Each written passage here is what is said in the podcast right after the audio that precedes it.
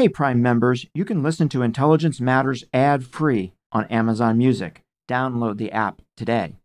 This spring, if you'd rather spend time enjoying your lawn instead of trying to keep it alive, there's good news. TruGreen is the easiest and most affordable way to get a beautiful lawn. All you have to do is water and mow, and they'll do the rest weed control, fertilization, aeration, and even some things you might not even think of. They'll do all of it, while you can do literally anything else. With TruGreen, you can have your lawn looking as good as a putting green. That's not hyperbole. TruGreen is the official lawn care treatment provider of the PGA Tour. TruGreen offers a satisfaction guarantee, and they have a verified best price promise, which guarantees you the lowest price with no compromise on quality. You do you. Let TruGreen do your lawn care. Visit trugreen.com to get the best lawn at the best price with the best people guaranteed.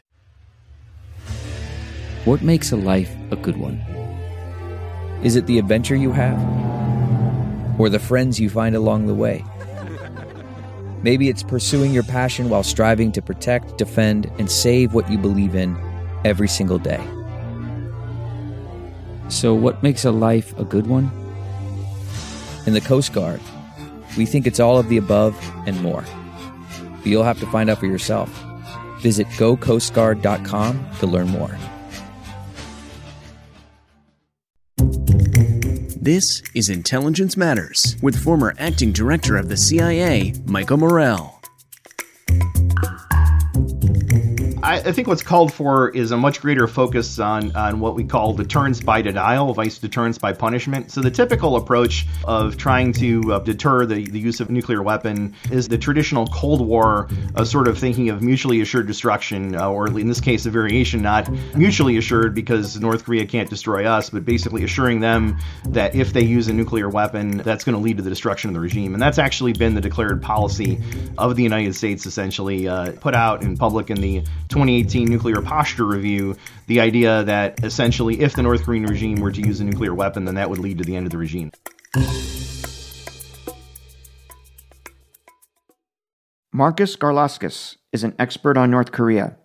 He served as the intelligence community's senior most North Korea analyst from 2014 to 2020, and he served for 12 years as an analyst with the U.S. military in South Korea.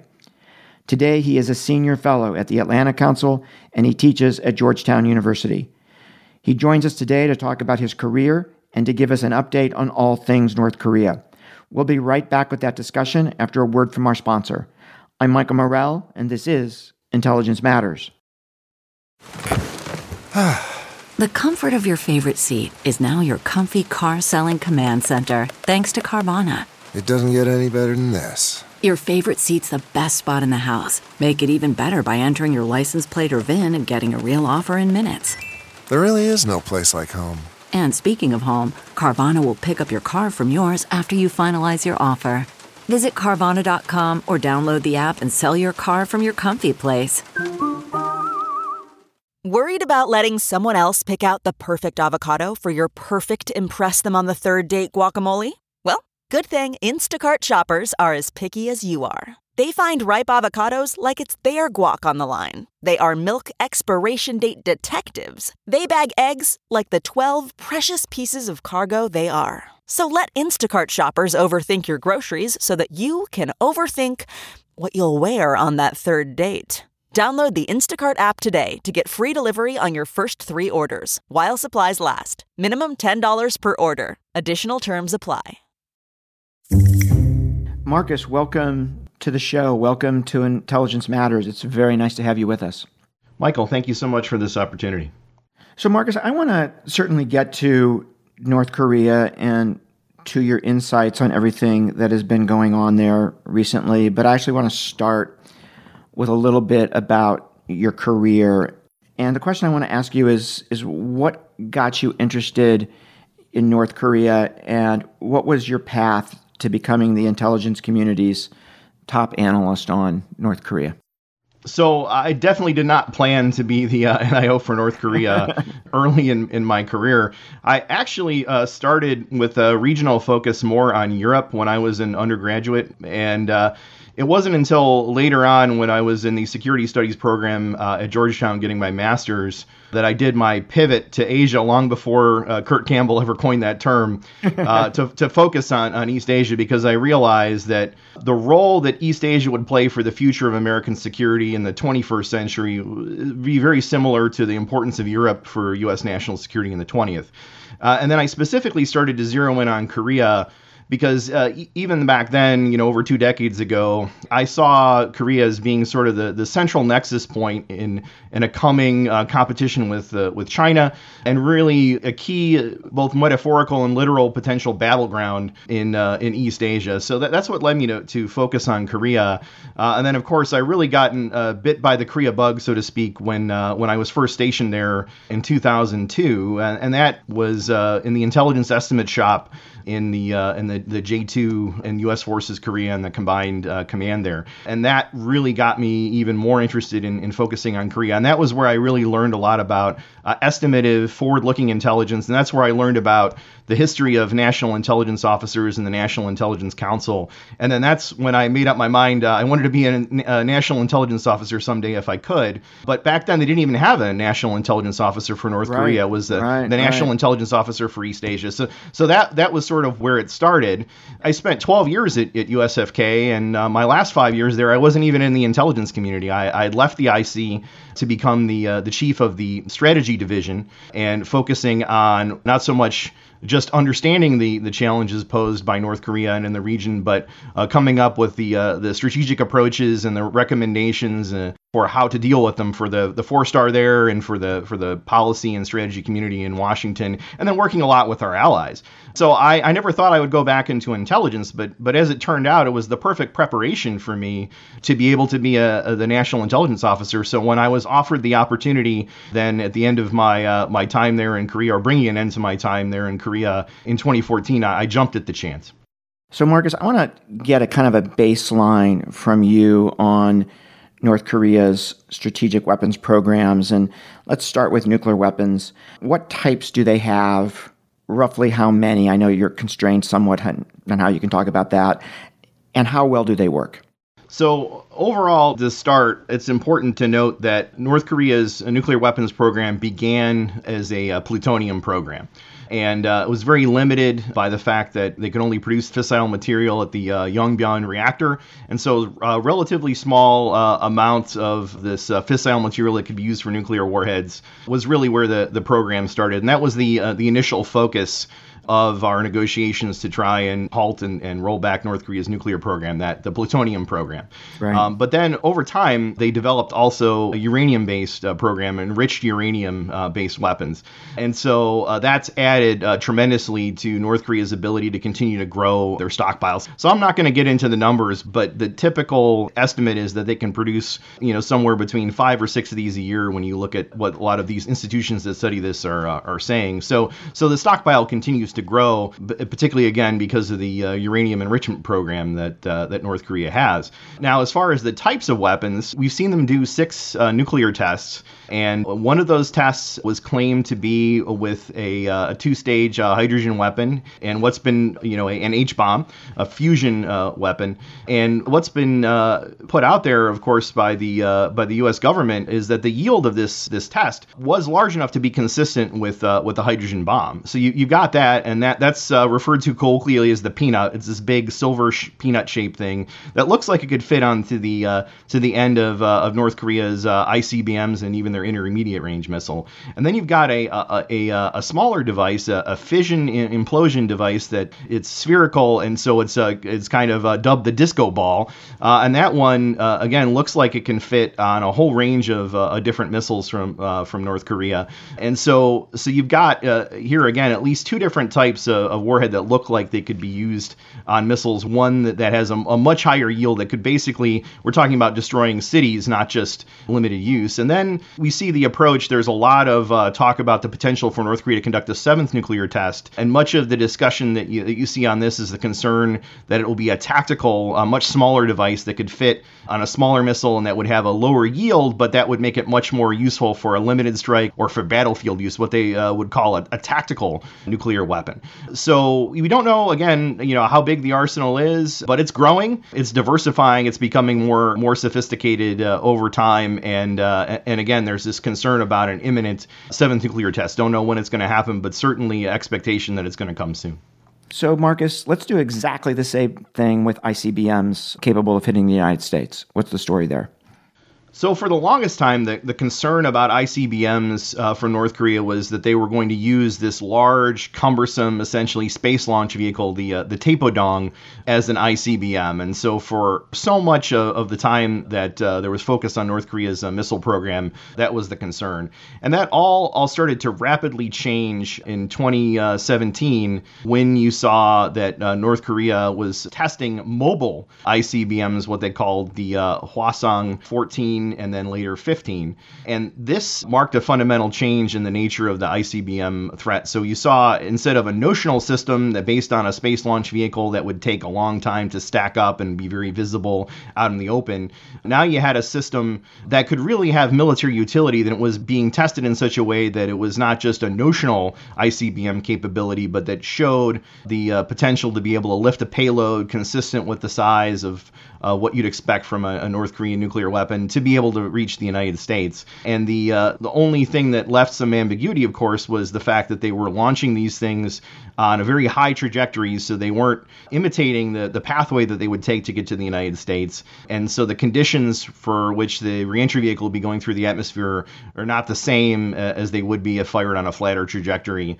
So there's still some debate and some question about what the reliability and, and capability there is to really uh, strike the United States. But I, I, think I would err on the side of caution and say that they've established that uh, capability to some degree. And then, of course, they had this pause in uh, an ICBM testing uh, associated with the uh, the negotiations in uh, in 2018 and 2019. But then they resumed uh, their ICBM testing earlier this year with an even larger mobile mobile ICBM system.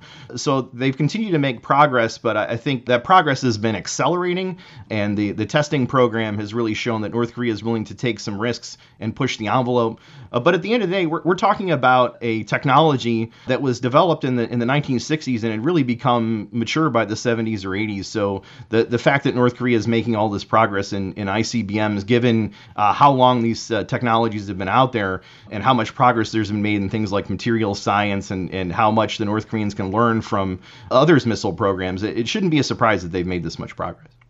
Right. You mentioned earlier the idea that these that these weapons can fit on top of these missiles, right? But they've never actually tested that. Is that correct? What's our confidence level that they can actually mate a nuclear device to a missile and deliver it, you know, where they want and make it work. What's your sense on that question? This question of confidence levels is really tough, and you know a lot of it's a, a matter of a personal opinion. Of course, I'm just speaking for myself here, but sure, but I sure. uh, but I would say uh, you know just my my personal assessment is that that we we have to make the assumption that they have that capability, and so my confidence level would still be you know relatively low, but confident enough to be able to make the call that that's what we should be uh, basing our thinking on, and I and that's what I've I've written on, I've published on since I, I've left the government. I think there's always going to be skepticism until North Korea conducts a full end to end test with a missile, and then there is a nuclear yield detonation at the other end of that launch. But I'd like to point out this is not a typical test profile. This is something that's been very rare in the history of nuclear weapons testing, and, and for other countries, the bar has not really been set that high that you have to have a uh, fully realistic end-to-end test with a nuclear detonation at the end to consider that country to be nuclear armed. Uh, right. And so I, I, don't think we should apply that standard to North Korea either. I mean, we can we can really delude ourselves in, into a, a false sense of security if that's the standard we're going to hold them to. Markus, you mentioned tactical nuclear weapons earlier. How long have they been working on those, and what kind of weapons are those? Are those mines? Are those you know warheads for very short range rockets? What do those actually look like?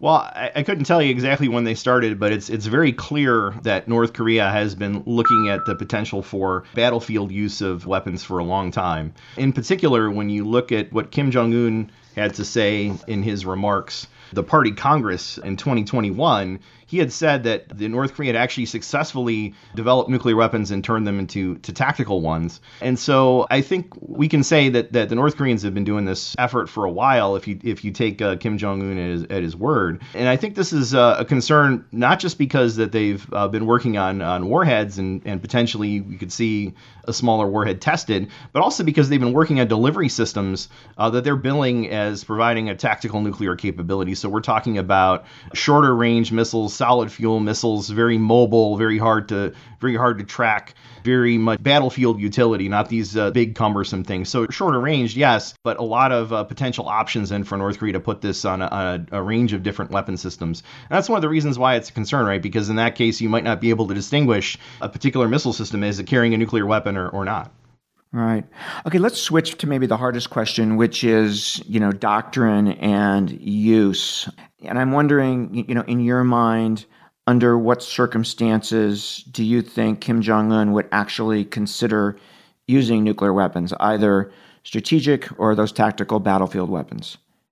So uh, actually, Kim Jong Un uh, has been kind enough to actually give us a, a, bit of a sense of the conditions for uh, nuclear weapons use. They just promulgated uh, a new law from uh, North Korea very publicly on the conditions for uh, for use of nuclear weapons and and overall on their on their their the role of nuclear weapons in in North Korea's security.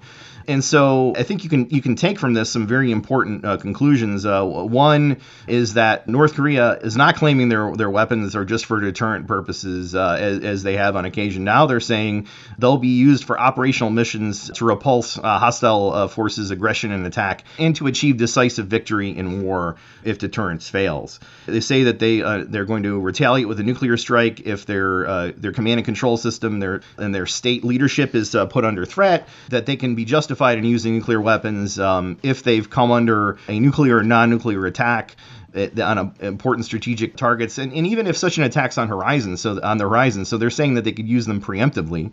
They're also saying uh, in, in this uh, document that they could use uh, nuclear weapons to prevent the expansion and protraction of a war and to retake the initiative. Uh, and then, of course, they have an open-ended, uh, you know, any number of other other situations. And the emphasis in this document is that they're going to be able to use them on very short notice. There's not a lengthy preparation period. The military units are being directed in this document if they receive the order they need to be able to be ready for action to use them. And so I've done some analysis and and uh, and, and some work since leaving the government on this question of the the mindsets that North Korea could have in mind for that would lead to nuclear use. And you could see it in a in a circumstance, maybe in a limited way, that's very opportunistic at the at the start of a conflict. But I think it's more likely uh, as you get to the point where the re- regime is losing the initiative, or as the document you know says, where where you see North Korea North Korea's regime is under threat then to retake the initiative and to try and bring a conflict to a conclusion on favorable terms for North Korea, I could definitely see the potential for them to use uh, weapons to both uh, operationally blunt a, a alliance counterattack uh, against uh, North Korean aggression, but also uh, for the strategic purpose of forcing the, uh, the ROK and the U.S. to think very carefully about going any further at risk of other nuclear escalation going beyond just a, a tactical use. So it's a it's a way for North Korea to achieve some practical effects, but also strategically put us back on our heels and make us concerned about further nuclear escalation. All right. We're going to take a quick break to hear from our sponsor, then we'll be right back with more of a discussion with Markus Garlauskas.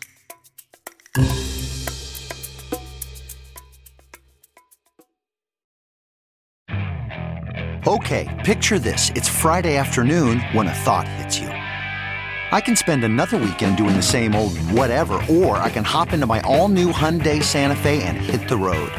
With available HTRAC all-wheel drive and three-row seating, my whole family can head deep into the wild. Conquer the weekend in the all-new Hyundai Santa Fe. Visit HyundaiUSA.com or call 562 for more details. Hyundai, there's joy in every journey.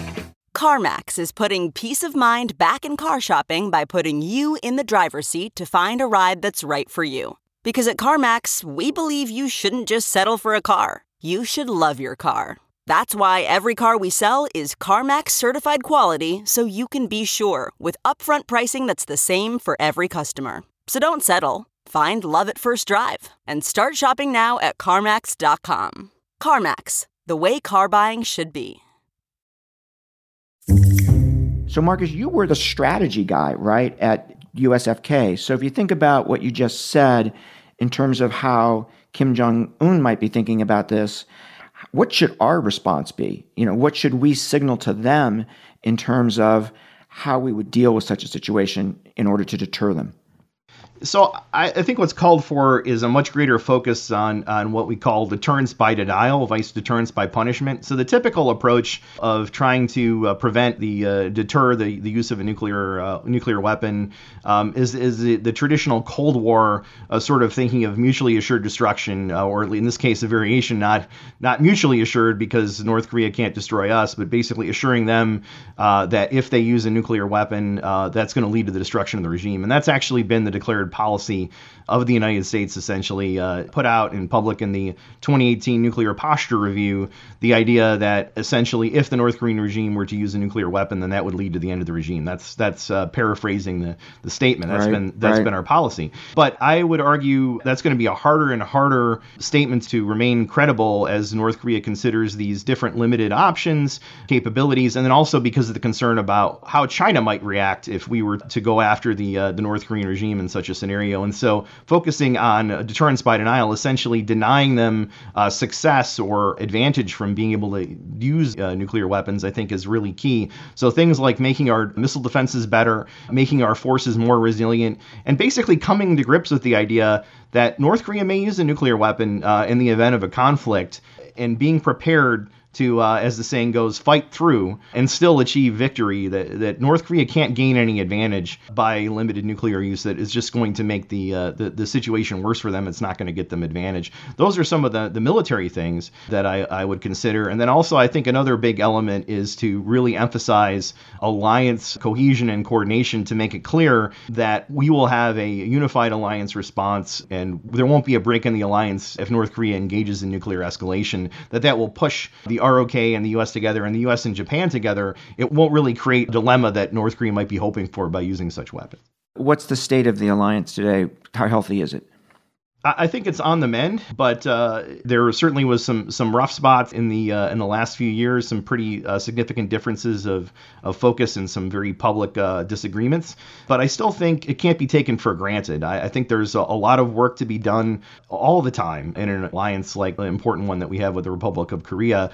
So even though uh, th- things I think are improving and certainly the overall relationship between the ROK and U.S. is good, we have to very carefully work with the South Koreans to reassure them and recognize that more than just providing military support to each other and the U.S. providing its uh, so-called nuclear umbrella to to South Korea, that political economic informational coordination between the ROK and the US is uh, is important as well. And so when I see things like friction over over trade issues or I see different messages to North Korea and to Beijing coming from Seoul and Washington, uh, that tells me that we uh, have some more work to do to get the alliance more closely aligned. So Markus, let me ask about all the recent activity we've seen in the last, you know, several months. The the missile tests.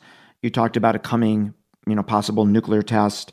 How much of this is actually, you know, driven by military necessity in terms of testing? You know, how much is driven by domestic politics in North Korea, and and how much is coercive diplomacy? And to the extent that it's the latter, what do they want?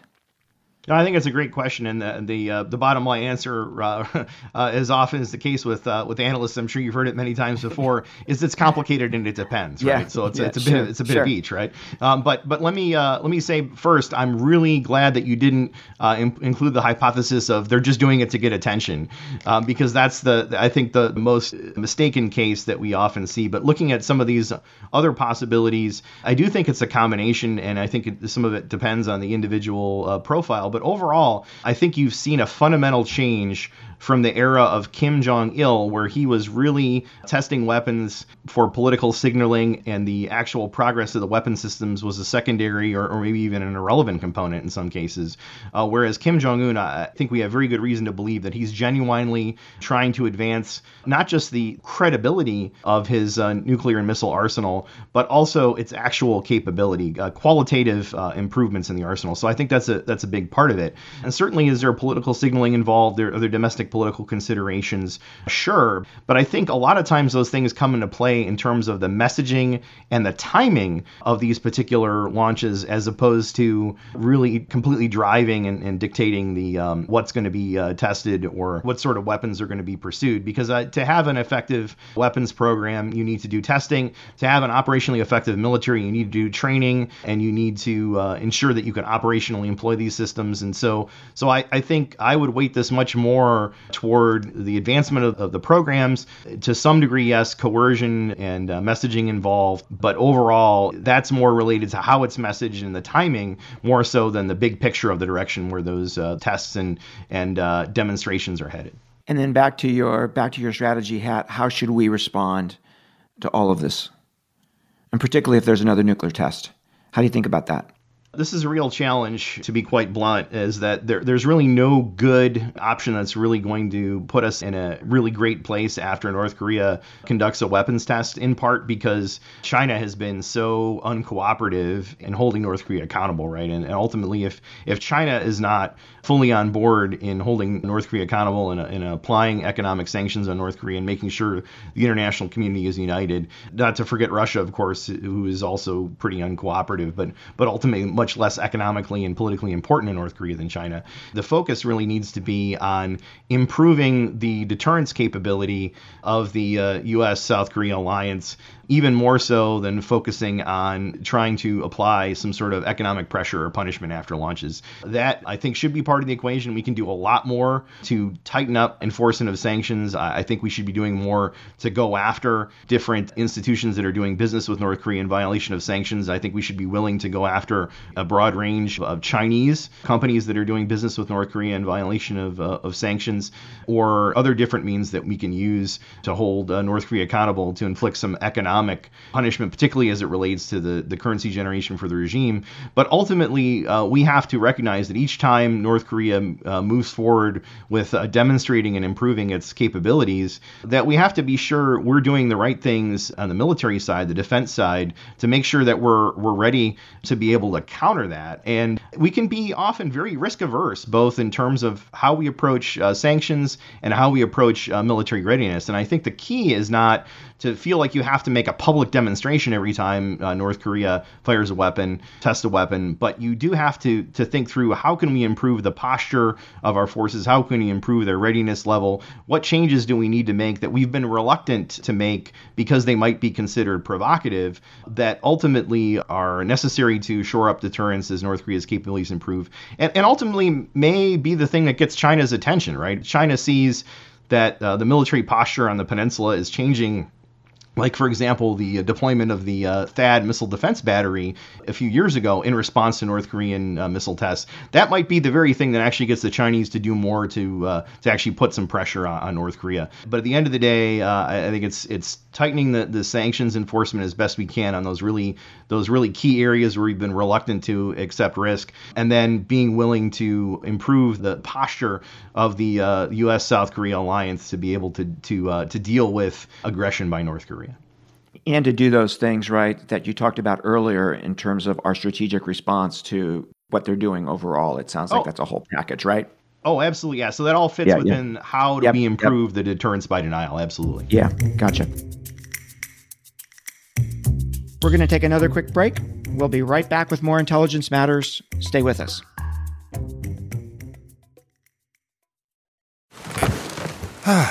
The comfort of your favorite seat is now your comfy car selling command center, thanks to Carvana. It doesn't get any better than this. Your favorite seat's the best spot in the house. Make it even better by entering your license plate or VIN and getting a real offer in minutes.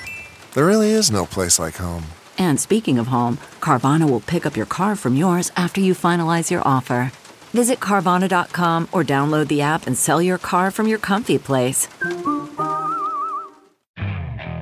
Okay, picture this. It's Friday afternoon when a thought hits you. I can spend another weekend doing the same old whatever, or I can hop into my all new Hyundai Santa Fe and hit the road. With available HTRAC, all wheel drive, and three row seating, my whole family can head deep into the wild. Conquer the weekend in the all new Hyundai Santa Fe. Visit HyundaiUSA.com or call 562 for more details. Hyundai, there's joy in every journey. So, Markus, you just mentioned China, which I think is a great place to pivot here to China. What's China's role in North Korea's behavior? And you know, could they be more helpful? Would the North Koreans be responsive? How do you think about that whole question? So China has been an enabler of North Korea's bad behavior for for a very long time, and uh, it's not because the Chinese necessarily are out there to see North Korea engage in aggression or that they're particularly happy about uh, North Korea's nuclear program, but that ultimately their goal of avoiding a war or chaos on their doorstep means that they're very sensitive to the potential of backing North Korea into the corner or, or, or into a corner or causing the collapse of the North Korean regime. And so when they look at how can they restrain the situation from spiraling into conflict, how can they uh, restrain the situation from getting to the point where the North Korean uh, regime's control collapses, that it's ultimately easier to to try and restrain South Korea and the United States. So when you look at the situation now, the the added factor is the strategic competition, strategic rivalry between Beijing and, and Washington is really affecting China's thinking uh, as well. And I, I think there, the level of cooperation that we can expect from from China going forward is definitely got to be even even less than than it was before. And so I do see uh, the potential, even if the the Chinese uh, are not necessarily going to encourage intentionally North Korea to escalate. And that's always a possibility, right? If there's a if there's a, a U.S.-China conflict going on over Taiwan, who knows? They might uh, actually want the North Koreans to escalate to tie down uh, our, our, forces and maybe even open a, a, second front. But even if China is not intentionally encouraging the North Koreans to escalate, that pushback against the ROK and U.S. military activities, uh, that constant shielding of Pyongyang from the consequences of its actions, uh, I think unintentionally encourages North Korea to believe that it can can escalate further and, and essentially has a lot more space to continue to, to conduct uh, not just uh, uh, testing and demonstrations of weapons, but even in the future to conduct some limited aggression against South Korea like it has in the past and really push the envelope of its uh, coercive approach against South Korea and its pushback against the, the United States. And so, so I really think the prospects for, for close cooperation with China, uh, North Korea, were never really that great uh, as it appeared, but they're they're getting worse. And I, I think ultimately it's more about making it in China's interest to restrain North Korea, to pressure North Korea, and to uh, to try and, and pull it pull it back from from aggression, to make it in China's interest rather than expecting through through open you know co- cooperation and trust that that's going to happen. And to be fair, there's limits to probably how far China actually can go to uh, restrain North Korea without putting it in the, itself in the situation where it does uh, destabilize North Korea or it does uh, push North Korea into a position where then it decides that it's it's worth the risk to go against what China is looking for. So so I think there are practical limits to what China can accomplish, even if we could get them to uh, to be more in line with our approach of restraining and pressuring North Korea. It also seems right that we have more room today to bring some pain to China with regard to you know its behavior vis-a-vis North Korea because the relationship is in this strategic rivalry point, right? And we're not having to worry about, you know, undermining the U.S. China relationship the way we used to. Michael, I, think you're right, and it's it's my personal view that we do need to do a lot more to hold uh, Chinese uh, individuals and, and institutions, businesses accountable for their role in aiding and abetting North Korean uh, sanctions evasion. And do you have any sense what the relationship is like between Kim Jong Un and Xi Jinping? I know it's a tough question. Yeah, well, uh, certainly um, it, it's something that's evolved, right? I, when when uh, Kim uh, Kim Jong Un came into power, you really had no relationship between him and uh, and and, uh, and Xi Jinping, and and it, it, took years, of course, before they, they met in their their status as, as leaders, and then you saw this very rapid, uh, I, I, think, shift in into a much more positive relationship after the North Koreans paused their weapons testing for a while, and then and then you had these these summits with Xi that actually re- remember the the uh, the summit with Xi took place before the first summit with President Trump, and so Kim was in some ways, I think, setting conditions to make sure that Xi Jinping was in his corner and that he had Xi's view on how to approach this. And so I think that that has shown in a much more positive relationship with North Korea, even though it's resumed the weapons testing, that hasn't resulted in a setback in the relationship at the national level. So I can imagine maybe Xi Jinping uh, might be a little bit irritated with uh, with Kim Jong Un in some ways, but more broadly, they seem to have a, a much more positive relationship certainly than when earlier in uh, in Kim Jong Un's uh, tenure. But as far as the level of uh, personal you know warmth or that sort of thing between the two, I, I just I just couldn't say. But but certainly I think you see some positive uh, body language and Kim Jong Un being willing to I think show deference to Xi Jinping, which I imagine makes a positive impression on Xi. So Markus, two more questions. One is you frequently hear, you know, how do the Chinese look at the Russia Ukraine war and what are the lessons they might be learning from it? You know, have you given any thought to how the North Koreans might be looking at it and what lessons they might be drawing from it? No, I think that's a great question, and I, and I have thought about that. And there, there's a whole range of different theories about uh, what what North Korea could be learning. But I, I, the thing that concerns me the most is the potential for North Korea to take the lesson that nuclear threats and nuclear coercion will lead to restraint on the part of the U.S. and its allies, right? And certainly that's the impression I think a lot of people have about how the, uh, United States and NATO are reacting to Putin's nuclear threats, that it is giving us pause, that we might be doing more if it were not for that. We might be doing more to support Ukraine. So I hope that's not the lesson that the North Koreans yeah. take away at the end of the day. Yeah. I hope the North Koreans pay close attention to the fact that simply bombarding a democratic society with missiles is not going to lead them to uh, to surrender, and that certainly uh, conducting an offensive with uh, with ground forces against a determined uh, opposition, particularly armed with anti-tank missiles in urbanized terrain, is not going to be uh, very uh, very successful. It's going to be very hard. So, I mean, it could go either way, and, and I think it will probably take years for all this to play out to the point where you can really see how it's affected North Korean thinking, because I think we need to watch changes in force structure, changes in, in doctrine, bigger picture things. And we could focus a lot on what the North Koreans are saying in public about this, but that might not give us really deep insights into what they're really learning. And I guess the other thing, right, is the war's not over yet and we don't know the result, right? So that's kind exactly. of important here in terms of the lessons learned. Last question. You know, I worked on North Korea, I don't know, 25 years ago. And at that time, you know, we in the community, in the intelligence community, would say this regime can't last, right? This this is not possible, right? This is runs against the currents of history. What's your reaction to the possibility of regime change there or a collapse of the regime? What would that take? Is that even possible? I, I, certainly think it's possible, and I think any system that's based around one man rule, and it's important to keep in mind, uh, it's even more more stark than that is that Kim Jong Un has no clearly defined successor at this point, right? They've they've got this uh, this publicly announced position uh, essentially uh, that would allow for a successor, but uh, they haven't announced anybody that's in it, right? Right. And so so I think the sudden death of, uh, of Kim Jong Un from an accident, you know, say from a from a, a, a lone assassin, someone who's wronged by Kim Jong Un who decides, you know, to go out fighting. Uh, I think the you know those are possibilities that could very easily lead to disruption with the North Korean system to the point where where it could collapse. But but these are sort of maybe not black swans, but the, the, the term gray rhinos, right? These are these are sort of low probability, high impact events. Right. Um, right, I, I think right. the more likely scenario is that a future generation, right, that the succession uh, of Kim Jong Un to another leader, maybe even if it's prepared over time, it, it doesn't go well, and that's what causes the, the system to uh, to finally collapse. And certainly, you know, we've seen a lot of change internally in North Korea in the uh, in the last 20 years. The access to information, uh, the changes in attitudes, the uh, the really uh, entrenchment of the markets into North Korea, despite you know the regime's efforts to uh, constrain them and roll them back.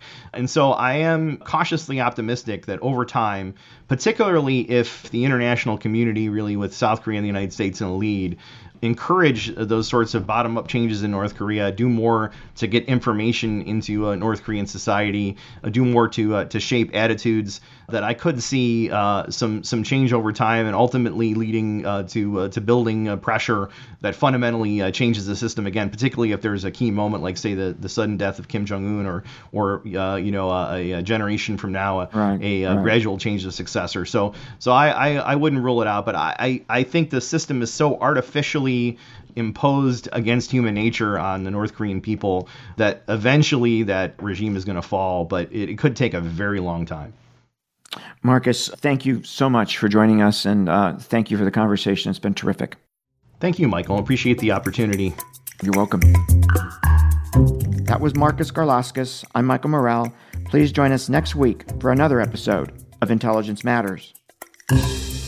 Intelligence Matters is produced by Olivia Gazis, Jamie Benson, Paulina Smolinski, and Reggie Bazile. For more from this week's show, visit CBSNews.com. Intelligence Matters is a production of CBS News. A story of betrayal you would struggle to believe if it wasn't true. Listen to Blood is Thicker The Hargan Family Killings wherever you get your podcasts. I'm CBS News correspondent Major Garrett, host of the podcast Agent of Betrayal, the double life of Robert Hanssen. During the Cold War, FBI agent Robert Hanssen traded classified secrets to the Kremlin in exchange for cash and jewels. In the podcast, you'll hear from Hanssen's closest friends, family members, victims, and colleagues for the most comprehensive telling of who Robert Hanssen really was. Binge the entire series now. Agent of Betrayal, the double life of Robert Hanssen is available on the Wondery app, Amazon Music, or wherever you get your podcasts.